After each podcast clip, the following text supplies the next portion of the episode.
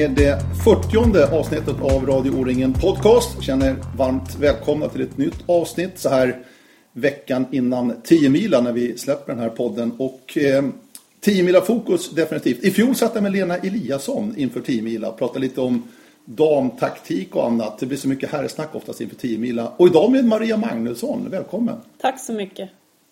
Eh, årets Göteborg, säga, men årets orienterare i Göteborg förra året. Årets Göteborg är någonting helt annat Maria. Men... Alltså det hade ju varit roligt Ja. det också. Årets, ja.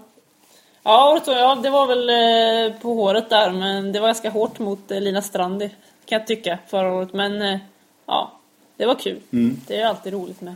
Det är ro, roligt med utmärkelser och framförallt när det kommer lite pengar med. När man inte har sådär jättestadigt i kassan. men du är ju örebroare egentligen från början. Ja, det? det kan man väl säga. Fast jag, eller jag är ju egentligen halvgöteborgare. Min pappa är göteborgare. Jag är ju född i Göteborg. Fast sen har jag uppväxt i Örebro. Så, så att nu vet jag inte riktigt vad jag är längre. Jag är så delad. Ja. Du, eh, Multikulturell. Ja, precis.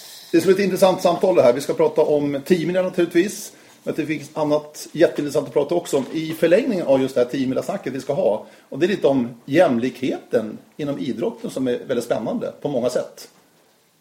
Och det tycker jag kan vara intressant att prata med dig om Maria. Men jag tror vi startar i eh, den här änden ändå. Varför Årets orienterare? Du har ju varit med länge i gamet Maria. Har du blivit bättre och bättre genom åren? Är det känslan? Ja, tror jag nog. Alltså jag har haft en eh, stadig uppåtgående kurva. Fast det, det har tagit tid. Men eh, det var lite att jag kanske när jag... Jag var ju inte någon juniorstjärna och sen när jag gick upp i seniorklassen så då pluggade jag och gjorde, alltså jag har ju ganska mycket intressen som inte är orientering också och tog några år där som jag, alltså jag tränade men jag tränade, jag la nog inte ner det som jag, som jag förstod nog inte vad som egentligen krävdes för att verkligen, verkligen bli, liksom ta steget upp i världseliten, det hade jag inte koll på. Ehm, och det har jag fått lära mig, den hårda vägen. Och sen är det också att jag inte, jag är ingen sån här, jag är ingen lättränad person. Så att jag har verkligen fått tagit en, vad ska man säga, jag har skalat, jag har prioriterat bort år för år och liksom det har blivit mer och mer orientering. Så nu är det ju nästan bara det. Eh, Men eh, ja, ska, ska, det- ska jag bli bra så är det nog så jag får göra helt enkelt. Men det, ja, jag har, väl, jag har tålamod och sen så tycker jag att det är det roligaste som finns. Så att, eh, ja, jag ser fram emot flera år. Men det, det, det, är en kärlek den här idrotten, orientering. Ja, det är det. Det är ju en livslång kärlek, tänker jag. Så, ja. Vad, vad, är det, vad, vad är du hittar i orienteringen alltså? Jag vet alltså det är, jag tror att jag alltid, när jag var liten, jag tycker alltid gillat att vara ute i skogen. Det, jag tror det är, en, det, är en, det är en förälskelse i skogen och att jag har ett eh, väldigt tydlig bildfokus i mitt huvud. Jag tycker om kartor, jag tycker om att bara sitta och glo på kartor, jag tycker om att tänka hur ser det ut där på riktigt. Och jag tror att den visualiseringsförmågan är ju det är väl där min talang sitter om man säger. Den sitter inte i mina ben liksom, utan den sitter i huvudet liksom. Och jag, ja, det, är det finns något spännande i det varje gång, framförallt när man kommer till nya kartor. Jag har ju lite problem med det där för jag är ju nästan lite för minns för mycket eh, av hur det ser ut i terrängen. Så att jag, har jag varit på ett ställe, då har jag nästan terrängkännedom. Så, så att jag, det blir svårt för mig att träna teknik hemma. För att jag, jag vet hur det ser ut överallt redan. Men eh, ja, då är det som är härligt att man får åka runt och komma till nya ställen och testa nya terränger. Så att eh, ja, jag är nog fast för livet helt enkelt. Vad, vad, vad är det bästa stället du varit på? Om man ser till de här eh, variablerna du pratar om, orienteringsmässigt. Vad, vad är det häftigaste upplevelsen du varit med om, orienteringsmässigt? Gud, shit, det här skulle du ha frågat mig innan så här, för att gått igenom lite. Men... Eh, Men jag kom på det nu ja, bara när du berättar så här. Ja, alltså... mm, Dels, dels kan det ju en sån grej som när vi har varit och sprungit... Det finns en labyrint i Skottland på ett ställe som vi sprang en en minuters sprint i. En men häck- det, ja, men det är sån här häcklabyrint liksom. Ja. alltså Harry Potter, tänk dig Harry Potter-häck liksom. Så, och jag menar sånt tycker jag är helt fascinerande. Ehm, för att det också blir så man blir så himla inne i vad man håller på med. Det blir som att man är i ett tv-spel typ. Liksom. Men sen så eh, har jag varit på helt sjukt eh, så här, vackra kartor liksom. Eh, tycker så här, Italien och Slovenien, det är fortfarande en väldigt stor sorg att jag inte sprang VM i Italien Mm. i somras för det är alltså, tycker det är helt sanslöst bra. Det, ja, det tror jag att det är min bästa så här, orienteringsträningsvecka någon gång. Det var när vi var, jag och mamma var nere och sprang publiktävlingarna som var italienska femdagars när JVM gick där. Vad var det? 2009? Nio. Det var, det var nog liksom det bästa. Jag, det är så fruktansvärt fint i Dolomiterna. Och så dessutom teknisk orientering. Man får liksom hela paketet. Så ja, det och svenska fjällen mm. toppar nog. Man får väldigt mycket som orienterare. Man har väldigt stora chanser att komma ut på ställen man kanske aldrig hade sett det annars. Ja. Ja, det är ju Tänker liksom... du så också? Ja, absolut. Och det är ju... Ett privilegium. Ja, det är ett privilegium. Absolut ett privilegium. Och det är ju liksom det som, jag vet inte, som... Jag kan ju sitta och titta så här i tävlingskalender och tänka så här, åh, typ det här stället i Sörmland har man inte varit på. Eller liksom, typ, ja men du vet så här, det kan vara någon eh, obskyr tävling någonstans, en liten liksom som, som kanske inte alls är något, eller som andra kanske tänker sig, men det där är inte så viktigt. Men jag kan tycka ändå så att det är spännande att det är en ny karta som jag inte har varit på. Ja, lite så. Vi kommer nog tillbaka till det här lite grann tänkte Det jag. gör vi nog. Men vi ska ta, ta oss in i 10 mila tänkte jag. Till Ja. att börja med här. Ja. Eh, där du har varit delaktig definitivt i att eh, lyfta upp den här diskussionen om damernas situation i 10 mila med sin fem personers stafett eller kavle. Ja. Inga nattsträckor. Ja. Medan herrarna då kör, som de har gjort sedan 1945, 10 sträckor. Ja, där rätt stor del av natt är natt. Mm. Eh, och här har du har framförallt varit drivande och skrivit debattartiklar om det här. Maria, vad, vad, vill du nå? Vad vill du se framför dig? Vad gäller damernas vara i 10 mila? Ja, eh, drömscenariot. Jag, jag var lite... Skogssport kom ju här om sistens och då stod det ju att nästa år så kommer det finnas en, en damklass på 10 milakaven. Drömscenariot är väl att den damklassen är elit, elitstafetten för damer. Jag tycker det är drömscenariot. Det verkar ligga inom räckhåll nästan. Men eh, man vet ju inte.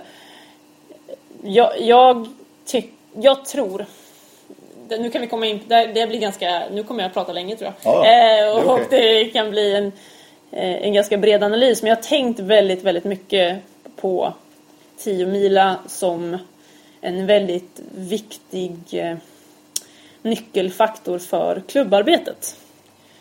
Där vi har tio sträckor för herrar, vilket är ganska mycket personer som behövs. Ett lag för tio personer, då behöver du kanske också tio reserver. Eh, helst. I alla fall fem för en liten klubb. Eh, ska du få ihop det varje vår, då behöver du motivera 15-20 personer i din klubb varje år att träna nattorientering hela vintern. Att springa nattkupperna eh, och att bygga ett gäng. Eh, det blir någonting socialt, det blir någonting man pratar om. Och så i det tänker jag att det, det är en resursfråga. Man lägger inte den tiden och energin på damerna i klubben. För eller som jag ser det så, så att skrapa ihop fem löpare till ett lag, det klarar de flesta. Eh, och också med vanliga, som det har varit, ganska, ganska korta sträckor, ganska ointressant orientering, mycket transport. Det är inte en utmaning, det är inte en elitstafett.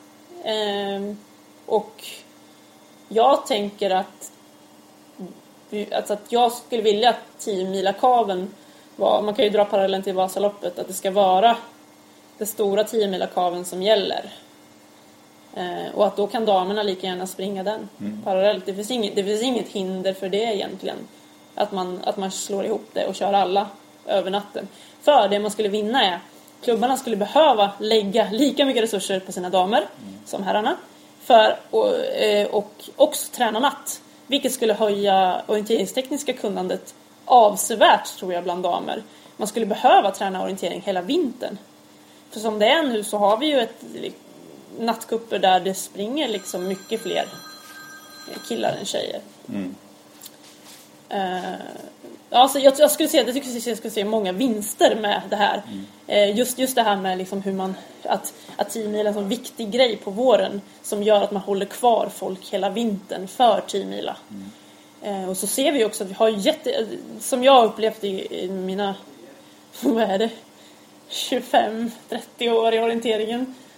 Att det är jättemycket tjejer som slutar i mellan 19 och 24. De försvinner bort till andra saker. Och, Men kan teamira hjälpa att hålla kvar dem tror du? ja men jag tänker, eller jag, det är kanske en sån här naiv vision, men jag tänker att om man känner sig behövd, om man vet att man är en kugge, att man vet att man är den där tionde personen, eller den tolfte, att man, är det, att man behövs, då kommer man, eller är det lättare att hålla kvar folk. Nu är det inte så. Det är liksom, som sagt, som jag sa, många klarar av att skrapa upp till fem ganska enkelt. Sen så är det klart att det kommer bli ett problem för de små klubbarna i början. Men jag tänker då att man kanske eh, man kanske får, det kanske får vara en övergångsperiod. Man kanske inte slopar den här så kallade damkaveln på eftermiddagen men man kanske gör den könslös. Man kanske säger att det är kortkaveln, precis som kortvasan. För de som inte kan få ihop ett lag, för de som vill ha en mindre utmaning, för de som har olika funktionsvariationer och inte klarar att springa så långt. Medan själva dam, den riktiga damstafetten blir under 10 mila kaveln för elitlagen. Ja, lite så. Men natten då?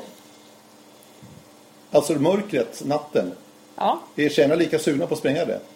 Som killarna? det kan inte jag svara på. Eh, det, jag, kan inte, jag kommer inte svara för alla tjejer och Nej, men vad är din känsla? Vad tror du? Min känsla är att att många många framförallt killar uttalar sig i den frågan och säger att killar, tjejer inte vill springa natt. Ehm, sen så finns det säkert många tjejer som inte vill springa natt, precis som det finns många killar som inte vill springa natt. Ehm, men jag tänker att det också är en, ett ganska, jag tror att det kan vara ett, ett hinder som inte är så stort också. Jag tror att det handlar om att får man in det naturligt att det är nattorientering. Nu är det nattcup, det är det som gäller. Det är det vi ska springa på torsdag, då gör alla det. Precis som att det är intervaller på tisdagar. Alltså, det handlar ju också om att kanske normalisera det. Ehm, um, jag, och liksom, jag vet inte varför det skulle vara något konstigt med det egentligen. Eller liksom, det är inte som att killar är mer lämpade att springa nattorientering än tjejer. Utan att det jag tror bara att det, det är så här, tradition, ohejdad vana. Och det kan man, det kan man ändra på. Så att en elitklass för damer i, i 10 mila så att säga. Ja, En, en separat damklass. ja Och samma, samma samma, sträckor. samma kavel. Samma sträckor, samma sträcklängder. Ja, det, det kan man ju diskutera. Där kan, där kan man ju prata om, som, som du och jag pratade om lite tidigare här idag, att eh, man kanske ska ha tider som är samma. Exakt. Eh, där vinnartiden på en sträcka för herrar är samma vinnartid för damer då och då blir det ju kanske lite kortare. Men eh, ja, alltså jag är inte, jag är inte oöppen för förslaget vi kör samma heller. Alltså, jag tycker det ska vara lite coolt. Men alltså, du då är får- ju elitorienterare Maria. Ja, absolut, absolut. Men å andra sidan, ja men herregud, det är ju asmycket folk som typ såhär att kör tre mil på rullskidor sen ställer de sig och kör Vasan liksom. Alltså, det, är, det är lite så här att det handlar bara om att jag tror så här, ska, gör det till en utmaning som, som man ska ta sig som man ska ha gjort i sitt liv. Som man ska, det finns ju flera som kör Vasaloppet varje år. Det finns flera som kör Vätternrundan liksom varje år. Eh, 10 mil är inte längre, alltså det, blir, det är ju kortare. Det kommer ju vara ute kortare. Och sen dessutom, de lag som är, vad ska jag säga, lite mindre bra då, de kommer ju få mindre natt. Så är det ju också. Då kommer det bli mycket natt för någon. Och, och vi har ju haft, i Sävedalen har vi ju haft, eh, nu kommer vi inte ha det i år, men vi har ju haft eh, tjejlag i herrstafetten, vad är det, tre år i rad eller något. Och det är ju inte elitlöpare. Jag har inte varit med alla år. Eller Liksom, och det har ju bestått av liksom motionärer ganska mycket. Som har liksom glada motionärer som vill visa att det går. Liksom. Och, eh, så det är inget hinder. Utan det handlar, ja, det handlar om inställning. Och det handlar om också att jag ty- tror att man inte ska ha den här ja, men ganska tråkiga attityden. Så att tycka så här. Ja, men tjejer vill inte springa natt. För det är ett antagande. Vi skulle ju kunna, kunna vända på det och säga tjejer vill springa natt. Hur har eh, gensvaret varit från Teamila, organisationen så att säga, för de här synpunkterna som ni har haft från ert håll, Maria? Eh, alltså det var, jag vet inte, har det varit något gensvar? Nej, jag frågar dig. Om du har fått... Om du har fått... Nej, jag har inte fått något så här. Jag svarade väl på någon artikel, debattartikel i Skogssport och vi gjorde en egen insamlingslista också när det var i om att vi ville ha nattsträckor på för damerna. När var det? Det var när det var i Borensberg. 11. 11. Då gjorde jag en egen insamling. Jag och Anette Önerud från Alternativet. Um, och då fick vi väl inget gensvar alls. Um, nej, det har jag inte fått så mycket. Men, men nu, har uppe, nu vet jag att nu gjorde de ju en annan eh, undersökning tidigare i vår så det är kanske är den som ligger till grund för det här man pratar om nästa år. Mm. Um, men vad är grogrunden till allting? Om, om, med era synpunkter, är det att damkameran som det ser ut och har gjort sedan, allt sedan 1977, fem sträckor, att det, är, att det är för litet, att det är lite för torftigt för, för dameliten, eller? Nej, eller, eller vad du tänker att... Eller vill ni ha in natten, är det det det handlar om? Jag tycker... Jag tror att man har som, som elitlöpare då, men även jag vet som vanlig löpare, har varit lite besviken de senaste åren när det har varit Ja men om man tittar på till exempel Borensberg. Superfin terräng för sista sträckan. För det var de som kom dit. De andra fick springa i ett närområde. Alltså det var mycket transportsträcka, mm. man fick några kontroller och sen skulle man till mål igen. Och det tycker jag är, liksom, det är inte en utmaning. Det är lite bortkastat. Och då, då känns det också lite som att ja, ja men damkaven det får det här och sen så det är ju ändå inte huvudnumret utan det kommer sen. Mm. Och ja, nej men det är lite så här, man, man kan tycka så att det är en liten grej men i det stora hela så är ju så är ju du, det så orienteringen är ju bara en avspegling av, av resten av samhället också. Vi är ju inte liksom på något sätt eh, eh befriade från liksom patriarkala strukturer och sånt där. Eh, och jag kan väl tycka att det är en sån, skulle vara en ganska Ja men som, som jag sa, jag tror det kommer kunna få mycket positiva effekter på andra saker i det breda perspektivet. Få fler tjejer att springa, fortsätta springa, få fler tjejer att få förbättra sin teknik och så här. Så att jag, eh, så jag tror att det finns bara vinster att göra för tjejer i längden. Men jag tror också att det kommer ta ett tag för att jag tror att som det är idag så tror jag att det är en ekonomisk fråga också. Jag menar då att det blir färre tjejer med? Ja, men jag tror att man är rädd att det ska... Jag tror att man är rädd för att färre tjejlag ska anmäla sig. Man är rädd för att, för jag tror att damkaven säkert är liksom en bra inkomst. Mm. Eller liksom mm. som det är. Och, ja, nej men och pengar är ju en stor liksom, fråga i orientering. Samtidigt kan man tycka jag. att damkaven där ligger på lördag eftermiddag. Mm. Det är ju som mest folk på arenan då som tittar och tar del av den tävlingen. Det är ju fler ja. än på 10 mila. Absolut. Herrarnas. Ja.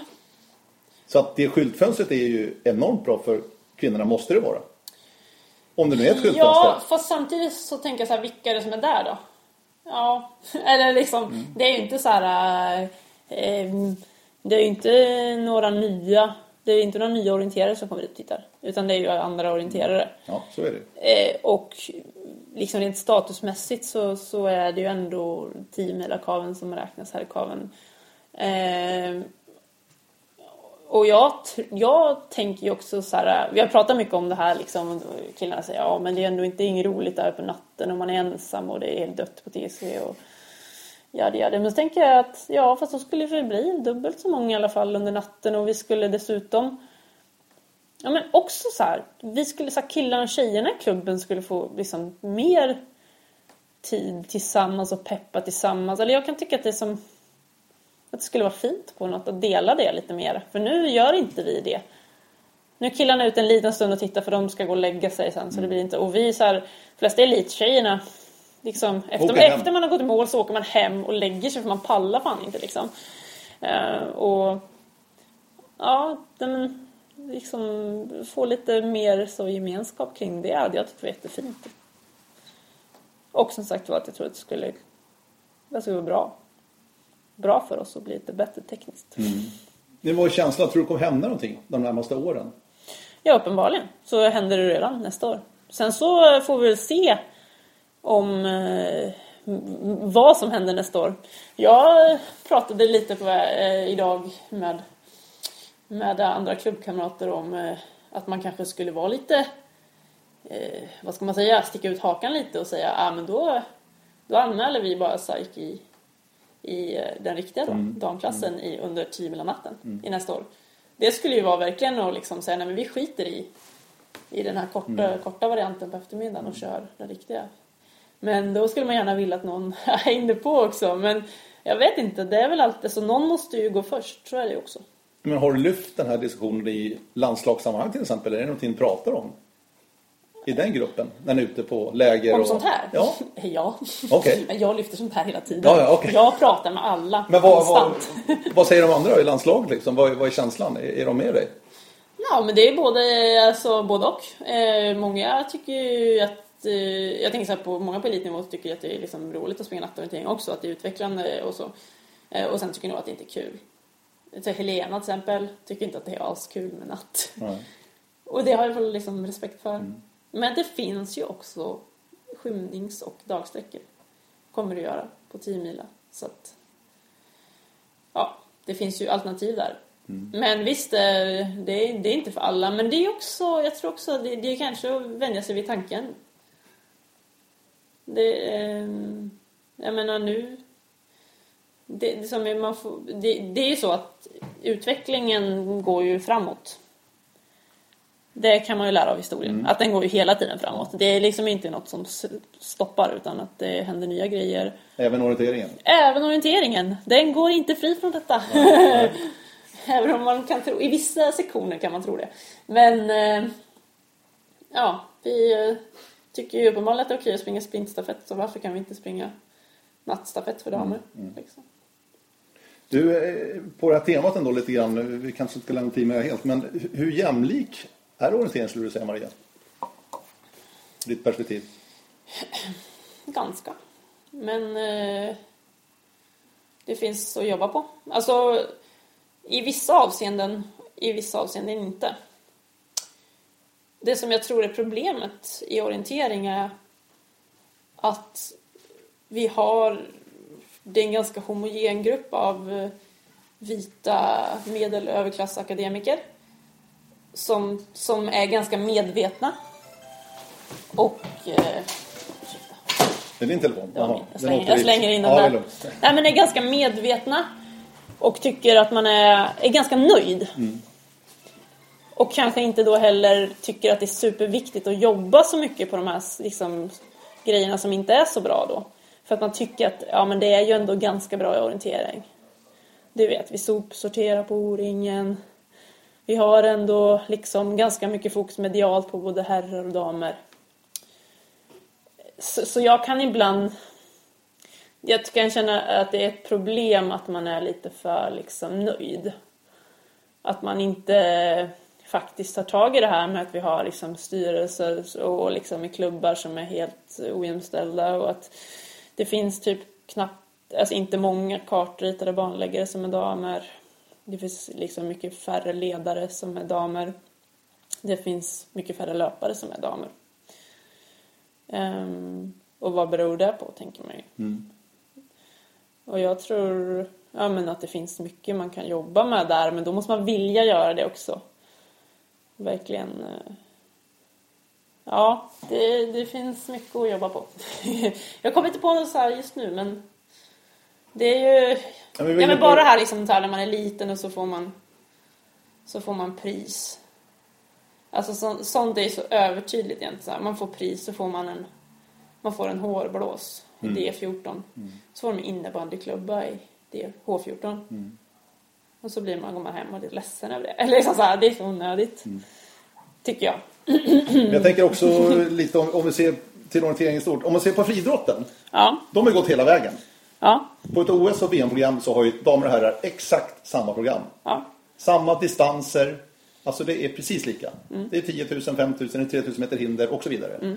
Orienteringen är ju inte riktigt där än. I alla fall inte när det säger till löptiderna. Nej. Alltså sprint, medel, fine. Där är det samma. Men sen kommer till långdistansen.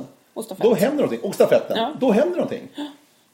Varför är det sådär tror du? Att jag tycker det är jättekonstigt. Det är, det, det är väldigt intressant för att det finns ju liksom ingenting som tyder på att tjejer skulle inte vara uthålliga. Och det, eh, att det är just långdistansen som är...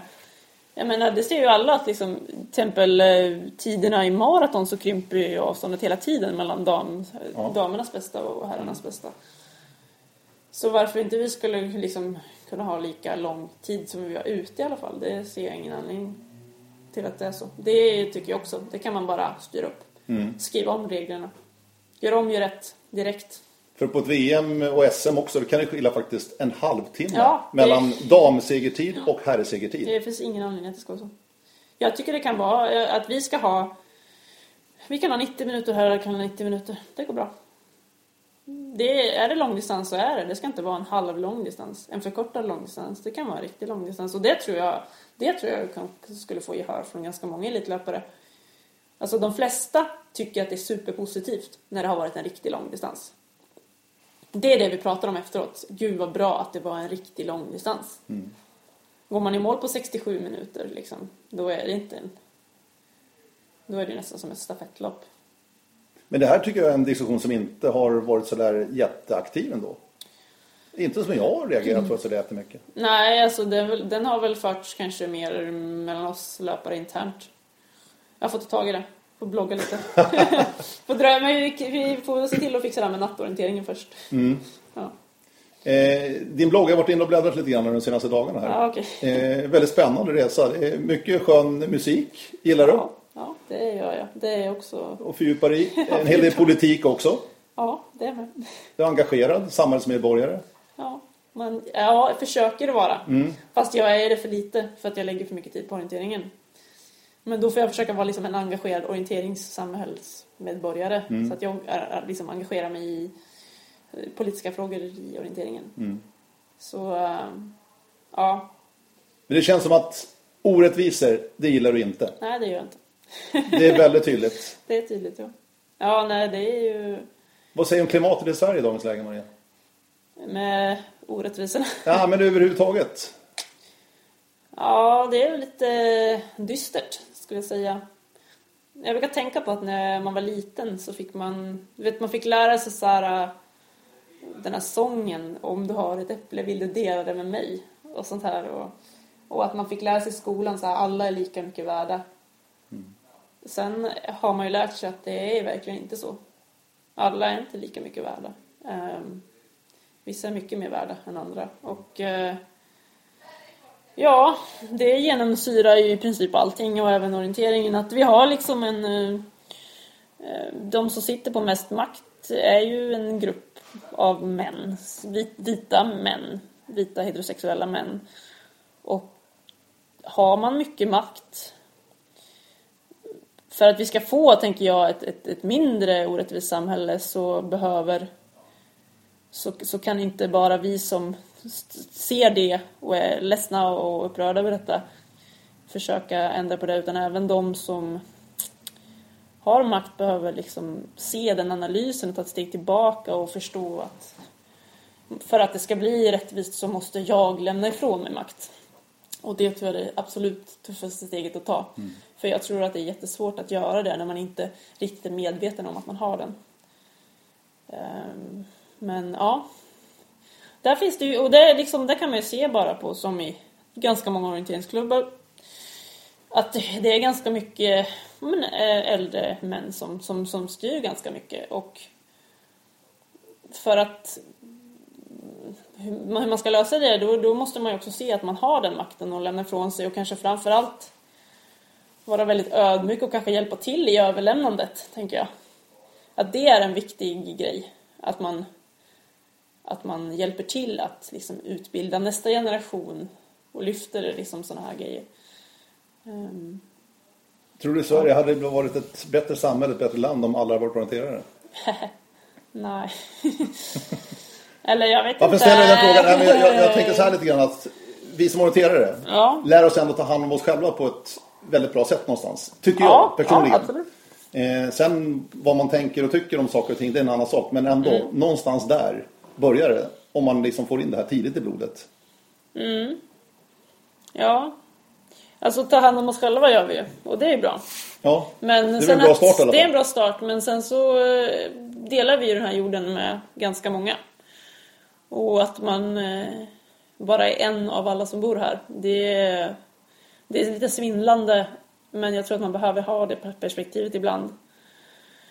Och ja, vi har, alltså just det, vi har ju otroligt mycket att jobba på i, orienteringen när det gäller att faktiskt ha en mer blandad eh, grupp av människor i orienteringen. För att det, vi lyckas ju inte locka andra människor Nej. än de som redan är i familjen och andra vita medelklassakademiker. Nej men tyvärr, och det tycker jag är jättesynd. Jag tycker orienteringen är en så himla fin Alltså både sport och bara upplevelse. Jag tänker att eh, jag har ganska mycket tankar om så här, integrationsprojekt man skulle kunna göra.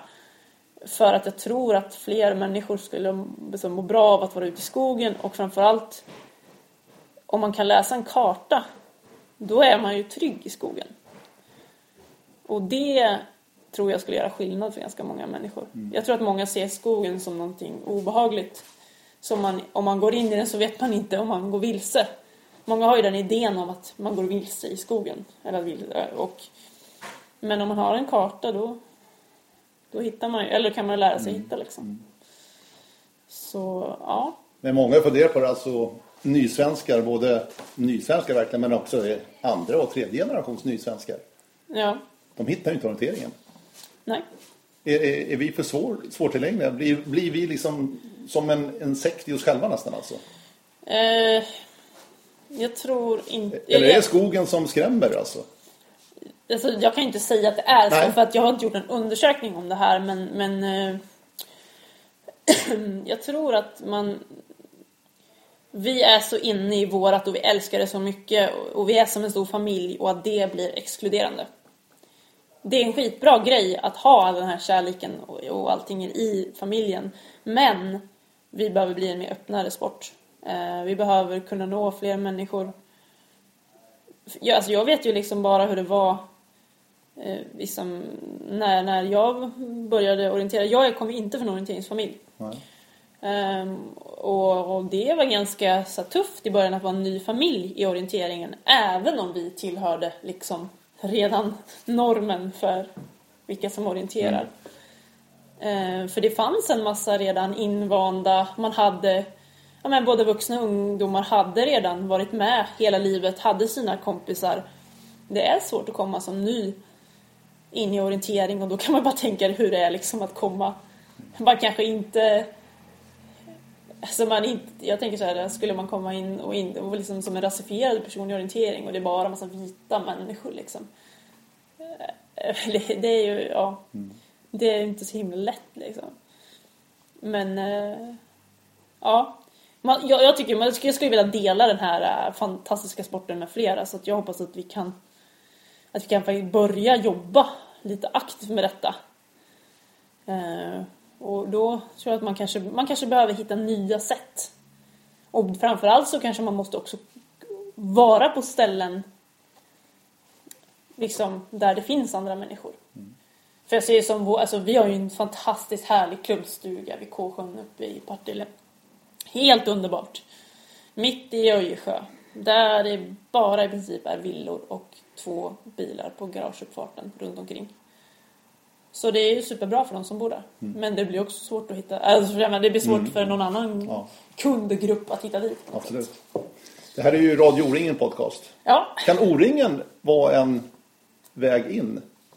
Kanske. Alltså O-ring, jag tycker så här, O-ringen och 10 mila, då, där finns jättemycket på att eh, vi skulle kunna göra för att de skulle bli som till exempel, ja men Stockholm Marathon eller, eller liksom eh, Vasaloppet eller någonting. Att, att det där, där har vi ju världens chans, särskilt nu när det är någon slags, ja men lite så här konditionsträningsboom liksom.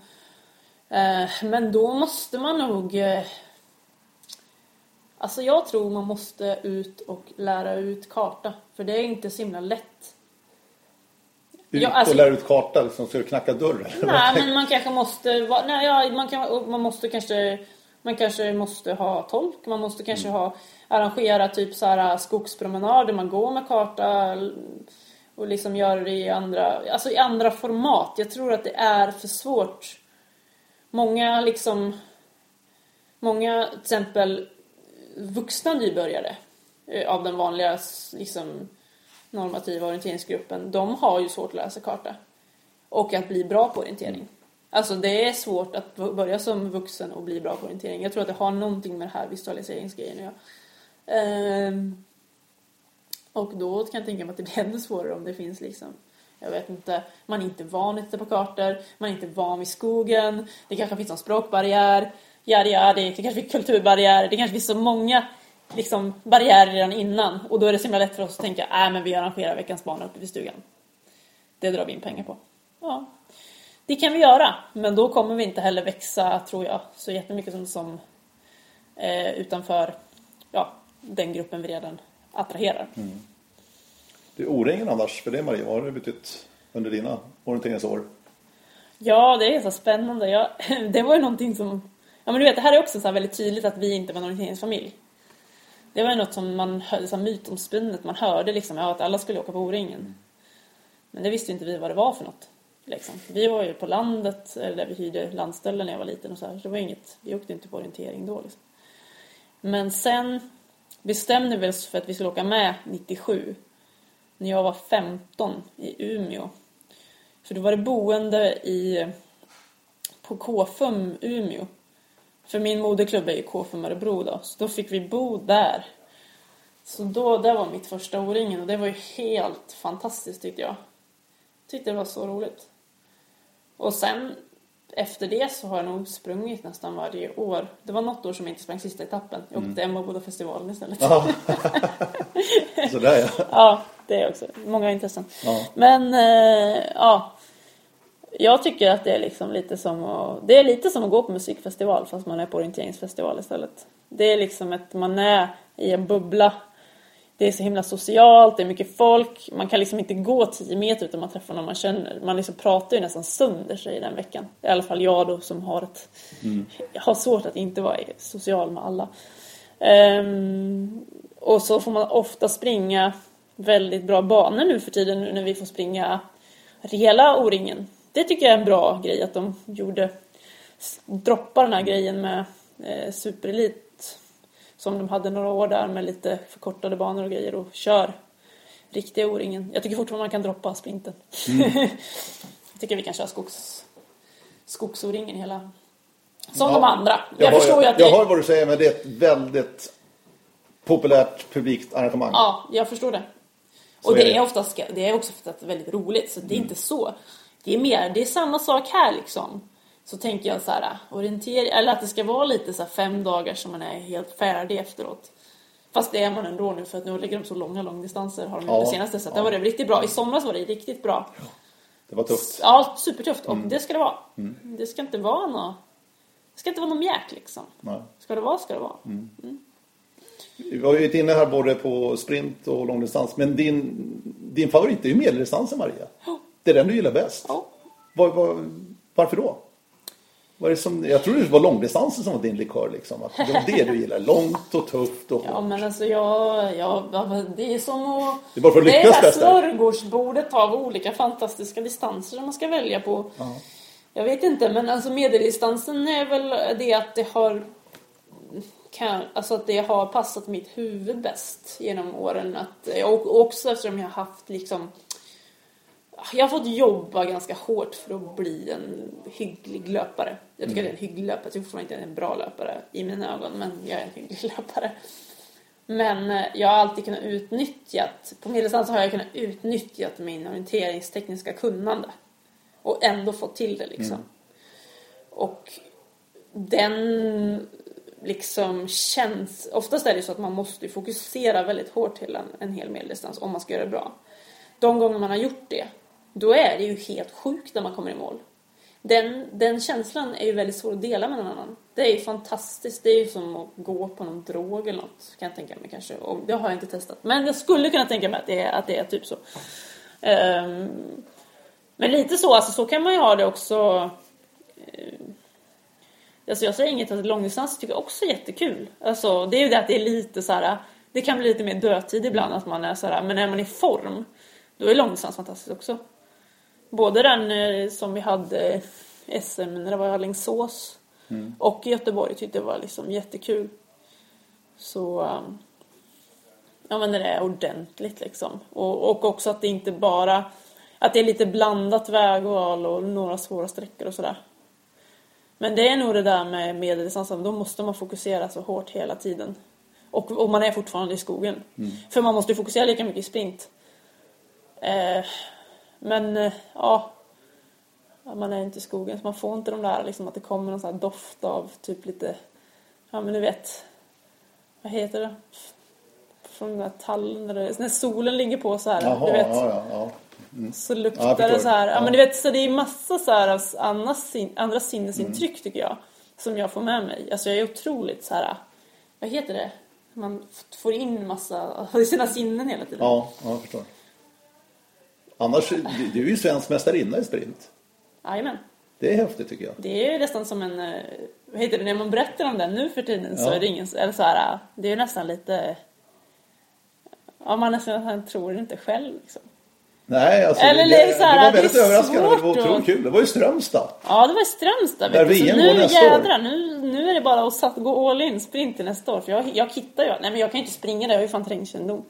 Nej, du får springa där. Ja. Ja, Alla jag, ja, jag vet. Ja. Men du vet ju hur jag, alltså också. det jag sa om det här med bildminnet Ja, liksom. ja. Jo, det gäller att ta en plats och... Eh, ja, nej men det var också en magisk kväll. Då hade jag mycket adrenalin att springa på. Och eh, jag sprang skitbra tekniskt. Mm. Jag gjorde allt rätt liksom. Men det måste du göra på en sprint. Det är otroligt små Ja, det marginaler. är alltså. det. Är det. Alltså, jag gjorde allt. Alltså, himla, så himla bra lopp. Det är ju ett av mina bästa lopp någonsin. Det, det säger Ja, det. verkligen. Och också att jag, jag kan ju... Ibland har jag stått så här, du vet om man har stått på och sprungit typ löpande eller så då, eller cross-trainer. Om man inte har något ro, om man känner att fan, ska jag träna alternativt, det är lite drygt. Då brukar jag spela upp hela det loppet så här, i huvudet för det var så himla härligt liksom. Så här, sommarkväll, folk stod och skrek. Men jag, jag liksom var helt i min koncentrationsbubbla. Helt fantastiskt. Det, ja. Kul. Ja, det är magiskt. Mm. Magiskt lopp alltså. Så det är ju roligt att jag vann med en sekund Mm. också. Sånt där. Det var ju helt... Att jag vann en sprint, men ja det... Nej, men det ska vara sådana Det marginaler ska i vara sprint, så. Ja, det ska vara så. Nej, det var fantastiskt. Ja, verkligen. Emil Wingstad var den här klassen förresten. Ja, det Du och Emil, vet du, svenska mästare samtidigt. Ja, det är helt galet. Ja, Ja, du vet att man sitter bredvid han också som bara, du vet, det levererar i sprint. Mm. Ja, jag var väl typ så här, året efter var det 27 eller något. ja men det är sådär alltså. Du, eh, Anna fick ju en fin inledning på året också nere i Tasmanien. Med världscupen. Mm. Ja. På pallen. Superbra. Riktigt imponerande. Superbra placering. Ja. får man säga. Ja. Sen var inte loppet super. Men eh, det var också lite så här, jag var det som är nöjd med det är att jag så här, åkte till andra sidan jorden och kunde i princip utan, eller jag var ute och gick på några kartor för jag var, nu ska vi se om jag hade ont i foten då också kanske. Eh, jag gjorde inte så många träningspass innan. Eh, och bara ändå kan eh, få ihop det så, liksom förstå, förstå kartan, titta och förstå, ta in, visualisera. Ja, jag var inte superform liksom så att jag tyckte det var riktigt tungt på medeldistansen men liksom ändå få ihop det bra liksom. Ganska bra tekniskt. Så det var jätte, jag är jätteglad över den placeringen. Superglad. Hur, hur har du annars hanterat det här med skadorna? Du som verkligen hela tiden ville hålla på med orienteringen, ut och springa och så här. Du har ju opererat en fot. Ja, Den andra är dålig nu. ja, Det är liksom broskproblem med dina fötter. ja. Kan man säga. Alltså, Det, vi kan säga det. Ja. Ja, det, det är liksom i hälen som, Ja. som det växer ut brosk. Mm. Eh, Men hur mycket stör det här dig Maria? Alltså, känner du handikappad liksom, att man inte kan hålla på med det man vill? Ja, det gör jag. Jag varit Hur hanterar du då?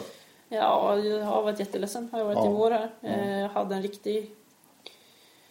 Vad ska man säga? Jag satt hemma och grinade innan natt-SM den helgen där och mådde inte alls bra. Eh, och sen nu har vi liksom kommit fram till något... Kanske mer till ett beslut att liksom eh, köra på eh, då Silva League, Åmål och VM-lägret och 10 mila och se hur det, vad jag får för svar om det fortfarande gör ont när jag springer, liksom har sprungit här nu och så, så, så skiter jag i den här säsongen och opererar. För att det, Det- det- är så, men det är så tufft i världseliten. Det är liksom inget skämt. Man kan inte bara gå ut... Eller, hade jag, hade min stora talang eller vad säger, eller min styrka varit att jag kunde springa fort som fan. Då hade det kanske varit en annan sak också. Jag behöver kunna springa smärtfritt för att kunna göra, eh, utnyttja min teknik liksom, och jag är inte heller i en position där jag bara kan ställa ut skorna och Nej. få en VM-plats.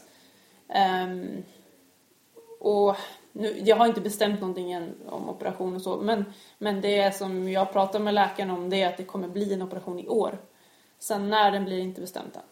Men eh, för att jag ska kunna få flera bra säsonger och år och framförallt kunna göra andra saker i mitt liv också så behöver jag ta bort den här brottsbiten. Så är det bara. Men det förvärras inte utan det är mer smärtan det handlar om. Alltså det, det går inte att springa. Eller kan det förvärras också? Grejen är ju att den växer ju. Aha, okej. Den har ju... Sakta men säkert. Ja, sakta men säkert. Och om man inte irriterar den så står den väl still. Men sen så du vet... Mhm. Och det är ju svårt att veta hur mycket... Hur mycket får man inte irritera den då? Eh, om man liksom gnosar man mot en, en benbit så blir det till slut brosk och så Mm. växer det liksom. Och det är ju samma här. Och det sitter precis där alla skor vet det, snörper åt i hälen. Eh, och jag kan vill inte åka klassiska skidor på, i vinter. För, Ja, det gör, för mycket det, liksom, för ja. då trycker man Ja. precis ifrån där. Orienteringsskor har nu funkat hyggligt men det gör fortfarande ont. Och det gör inte svinont. Det är inte så att jag inte kan springa men det är inte heller roligt att springa med en ömmande fot hela tiden. Och det som jag dessutom vet sakta blir sämre.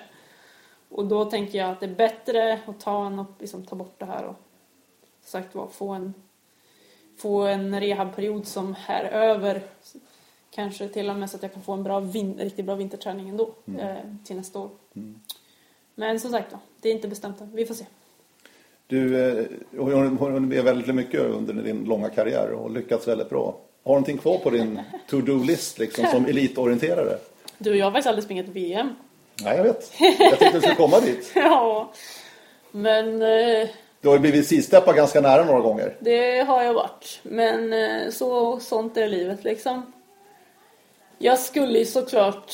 Men jag, VM, jag det är liksom skulle det du vill göra. springa ett VM. Jag, jag tycker att när de gånger jag har fått sprungit EM två gånger, de gånger jag har sprungit världscuper, så får man väldigt ofta springa i roliga banor och man får hänga ut med typ många av de människor man gillar väldigt mycket. Eh, Man lever egentligen ett väldigt lyxigt och härligt liv och det är ett sånt privilegium så att det är svårt att inte liksom känna att man vill bara göra det mer och mer och hela tiden och så. Eh, jag skulle jättegärna springa ett, ett VM och jag hoppas att jag, att jag kommer nå dit någon gång liksom. Och, men samtidigt är det så här, skulle inte det hända så är inte, liksom, det är inte, mitt, mitt liv är inte misslyckat för det liksom, utan jag har upplevt skitmycket bra grejer och jag har liksom några av mina allra bästa vänner i det här och jag kommer fortsätta springa orientering oavsett. Det var lite roligt att prata om det i höstas, jag och Lina nu, Strand, när hon skulle operera sin fot. Det här med att ja, men man vill ju operera foten så att man kan springa lång-SM tio år till. Och det, det ligger någonting i det. Att bara kunna ställa upp på lång-SM och springa kval och final, för det är så jävla kul liksom. Liksom, du vet SM i Närke 2017, Kilsbergen. Ultralången i Garphyttan, alltså. Eller vad är det? Ja, men det är Långdistansen. Ja. Långdistansen är där och så Garp, vad heter det? Lite mer söderut går ultralången. Ja, okej. På en karta som det inte har varit karterat sen, ja du vet. Jag har sprungit på den gamla kartan. Det finns vissa där som delar som är magiska. Det liksom känns som att vara typ på norska fjället eller något. Ja, det är jag. Men beroende på hälsan och sådär med fötter och annat för dig också Maria. Så det är ju det som avhängt också lite grann. Hur länge du kan satsa så på den Ja, nivån. hur länge jag kan satsa på den här nivån? Ja, det är såklart. Liksom, jag måste ju kunna ha en fot som håller. Eh, och sen så, så eh, jag och min tjej, vi har ju tänkt att vi kanske ska skaffa barn någon gång. Eh, det kan ju också vara en, en, en faktor som gör att man inte kan liksom bara fokusera på sig själv. Liksom. Eh, och också dessutom, eftersom hon inte orienterar så blir det också som att ja, det, det blir kanske lite an, annorlunda prioriteringar liksom. Men det är du som bestämmer känns som. Det är du som har elitsatsningen. Nej, vi, har, vi jobbar på maktbalanseringen i vår relation Ja, väldigt, så. väldigt mycket. Ja. Eh, Hon eh, jobbar med viktiga grejer och har andra eh, intressen utöver det som, som hon fokuserar på. Så Mm. det här är, jag har testat relationer där, där man är tillsammans med någon som inte brinner för någonting lika mycket som man själv gör. Det funkar inte. Nej. Det blir aldrig bra. Så det här vi ändå, jag tror att vi tycker att vi hittat en bra, liksom, en bra balans där vi, vi har mm, väldigt starka intressen Mm. på varsin sida. Men så ses vi däremellan också. Men det är kul att höra. Du verkar ha suget kvar i alla fall. Det är VM Ja. i Skottland i år och så VM i Sverige nästa år. Det är det. Men, eh, och det är- det blir säkert svinkul. Vi får se. Jag hoppas, att jag, jag hoppas att jag är hel så att jag kan eh, ge det en chans. Vi får se i år, men eh, nästa år definitivt kommer jag ge en chans. Och det är EM i Tjeckien också. Framförallt så kommer det ju, du vet, det kommer ju så många roliga tävlingar på alla möjliga ställen. Vi pratade om det, eh, Jukkola 2020, Rovaniemi, Midnattssol. Då måste man vara hel.